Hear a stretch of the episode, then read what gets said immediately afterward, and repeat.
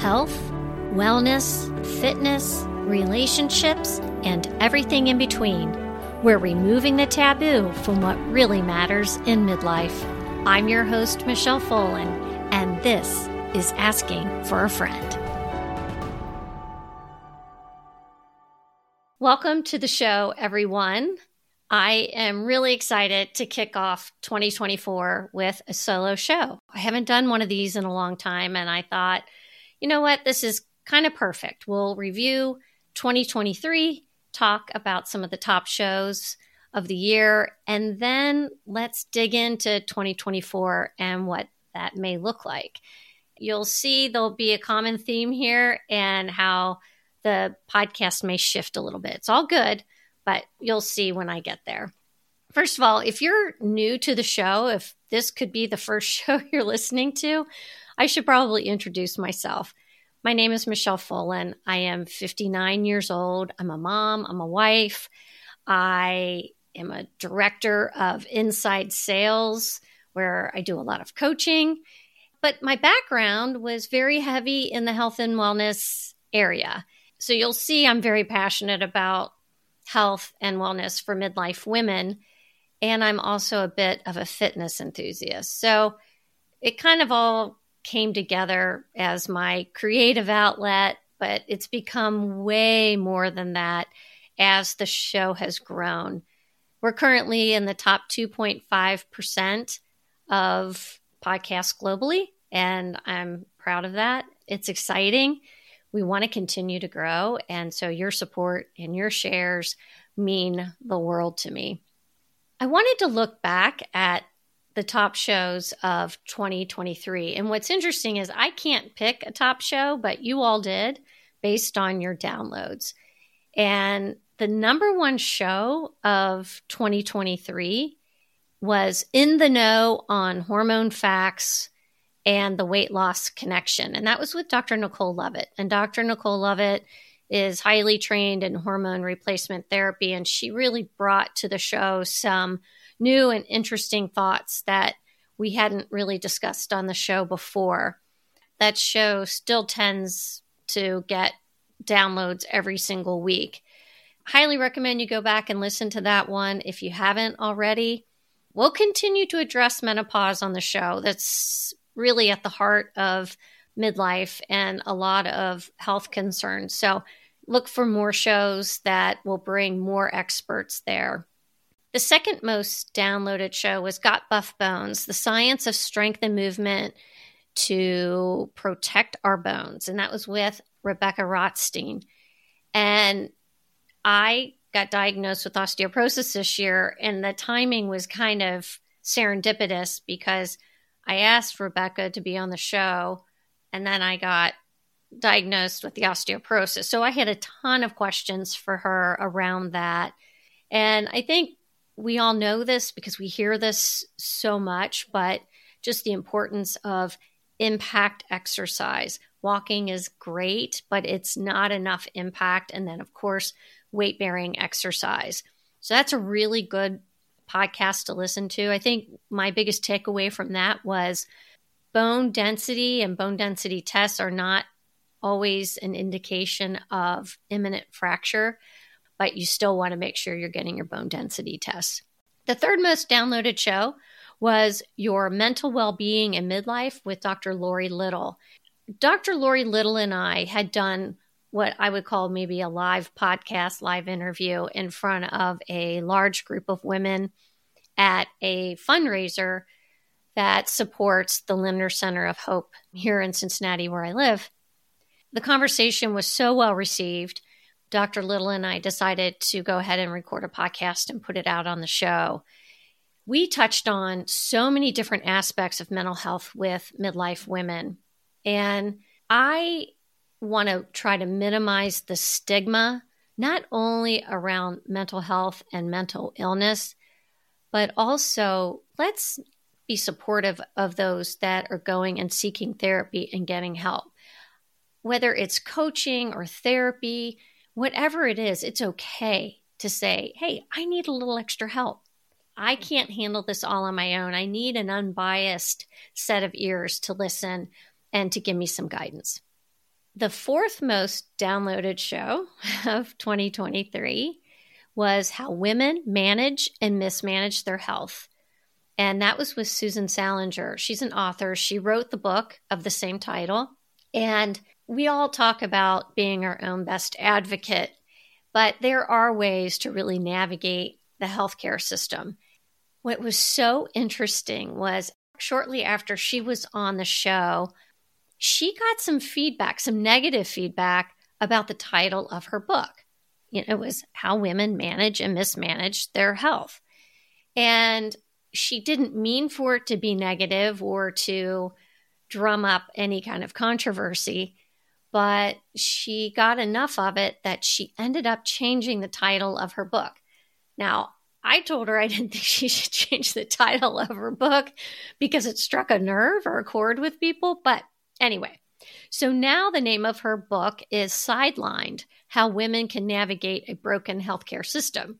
So, just so you know, if you go out and look for Susan's book after listening to the podcast. It's no longer titled that.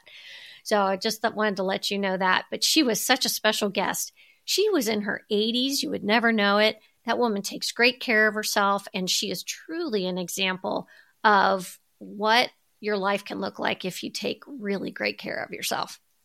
So you're seeing a theme here. We talk about the top four shows, and they all have to do with health and wellness. So when I started thinking about, okay, what direction do I want the show to take? I've decided in 2024 to really continue down that path and really focus on health and wellness topics for midlife women.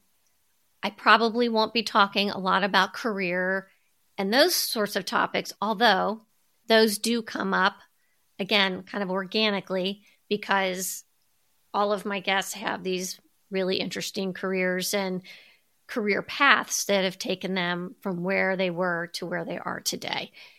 In addition to doctors and health experts, I am also inviting women just like you and me to the show to share their own health and fitness journeys. I find these women incredibly inspiring and brave. They're putting themselves out there in the name of motivating others, and I know you're going to enjoy meeting each and every one of them. I'm really excited about this path for lots of reasons.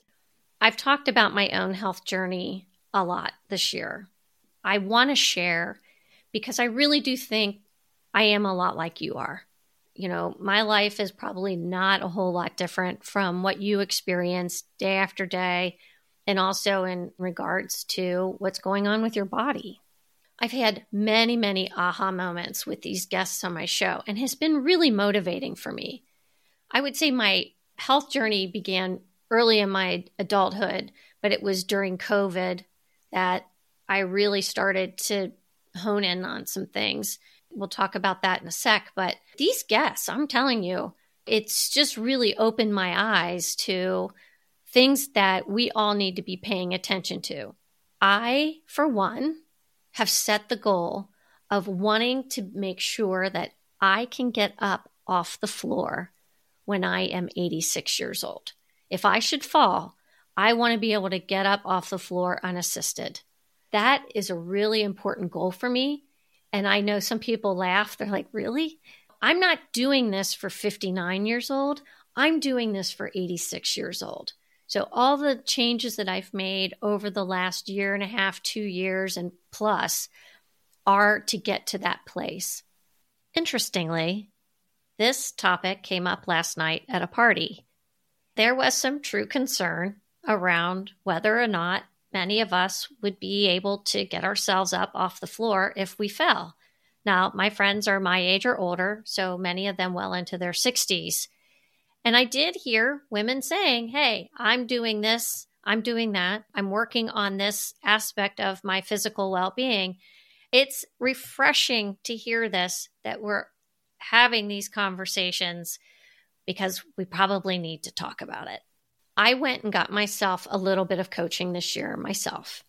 I got some macronutrition coaching and also got some coaching around how I was working out because what I was doing was no longer working. I've always been a little bit of a gym rat. I loved going to spinning class. I am an admitted cardio junkie.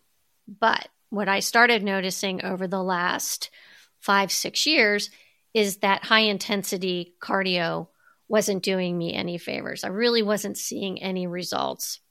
The way I was eating wasn't horrible. I ate pretty well, I would say, but the balance of what I was eating and when I was eating probably wasn't great. So, part of this macro nutrition coaching that I went through really did focus, heavy, heavy focus on protein, but just a good balance of carbs and fiber and fats. You would think it's all really intuitive, and it should be, but, and honestly, this should not be complicated, right? What I do now is I eat with an inside out focus. So I think about what I'm eating. Hey, is this good for me? Is this going to fuel me? Is this going to make me feel good, give me energy? And if the answer is no, you know what? I probably just skip it. But getting enough protein can be super challenging. And I know that. But I have kind of figured out my sweet spot of where to get my protein, what foods I like that are really high in protein. It is possible to get 100 plus grams of protein a day. The other thing is water. you think you're getting enough fluids during the day, but if you really start measuring what you're drinking, a lot of us are falling short of that. And I know we all have our big Stanley water mugs and whatever, but I think that awareness around just being more intentional around my fluid intake has been super important for me. It's really helped with my energy level as well. And then the other thing is sleep. You know, I know we all struggle with sleep at times. I've started taking magnesium, and that really has helped me a lot. But the big thing was just getting alcohol out of my life or really minimizing alcohol. And I've been very, very open about alcohol and being sober curious. And the sober curious stuff really started even before COVID. I'd go, you know, a week here, a week there, no drinking, whatever. But during COVID, when, you know, we were drinking a lot more than we normally would have, I thought, I don't like this anymore. This is not doing me any good. I don't feel great. It's zapping my energy during the day and honestly, really screwing with my sleep. So I did Sober October this year. Oh, and I had done a 21 day challenge with an online group back in 2020. And then I did Sober October in 2023. I highly recommend if you're on the fence around your alcohol intake, highly, highly recommend you do some kind of a dry January or something where you get to see how your body feels without alcohol because you don't understand the benefits of not drinking. If it's just for a day or two, you don't really get to feel that full effect. Alcohol's a depressant. If you have a bunch of wine on a Saturday night, your body still may feel that on a Monday or Tuesday. That depressive feeling doesn't just go away on Sunday. And also the sleep benefit. You may not realize the sleep benefit right away. That's another thing that you might want to think about as well. But I feel so much better. I did drink a little bit over the holiday. I will tell you, you know, the next day I'd be like, why did I do that? I really didn't need to. I've proven to myself that I don't need to drink in social situations. I went to three holiday parties and didn't drink at any of them. But on Christmas Eve, I had my family here. You know, we had wine and whatever. All I'm trying to say is, I'm not an all or nothing kind of gal. If you still want to have your glass of wine or whatever, I'm totally okay with that. And this is a no judgment zone, but they are saying now that there is no safe level of alcohol. And that really has hit home with me. And again, I keep learning more and more from my guests on the show. I just feel this has been a big game changer for me. So I hope you're getting the same thing out of my guests as I am. because uh, I really have benefited. Another big change for me this year was getting my hormones adjusted. I had a full hysterectomy in 2021, I think. And I never really got my hormones really dialed in. This year I did. It was based on all these great conversations with doctors on my show, and I was able to ask the right questions and get the right tests done to hone in on where my hormone levels needed to be. It's about advocating for yourself. Hopefully, this will also help with my osteoporosis diagnosis. It's helped with my sleep. The benefits of HRT, even at 59, can be far reaching. It's not for everyone. You have to check with your own doctors, your own healthcare providers to see if you're a candidate for HRT, but it's been really great for me. So, with the areas of health and wellness being most important to our listeners, just based on downloads, I'm going to continue to have experts in their fields to address the topics and issues most important to you. I just feel that this is really the path I want to continue to take with the show. Hopefully, we'll continue to grow our audience. I really do depend on you all. I have two favors to ask. First of all, will you please share the podcast with at least one person in your life, someone that you know could benefit from the discussions that we're having? My second favor is if you could please write a review or rate the show, particularly if you listen to the show on Spotify or Apple iTunes. There are opportunities to do that on other platforms as well, but those are the two biggies. I will tell you, those ratings and those reviews really do help us get discovered by other listeners. So I really, really appreciate it. And then just continue to follow us on social media outlets on Instagram and Facebook. I try to post as often as I can. It's challenging working full time because I really have to make that my priority. I'm just really looking forward to a great 2024. I wish everybody health and happiness going into this new year. And as you sit and you start to think about New Year's resolutions and those types of things, just be kind to yourself. Do things in the name of self care. It's not about a diet or a cleanse, it's a lifestyle. It's one that'll support you into your 20, 30 years from now. Think of it that way, not the quick fix. I am open to suggestions. So if you have topics or ideas for shows for the future, please let me know. I am open to hearing your ideas and suggestions for future shows. Thank you again for listening to Asking for a Friend, and Happy New Year.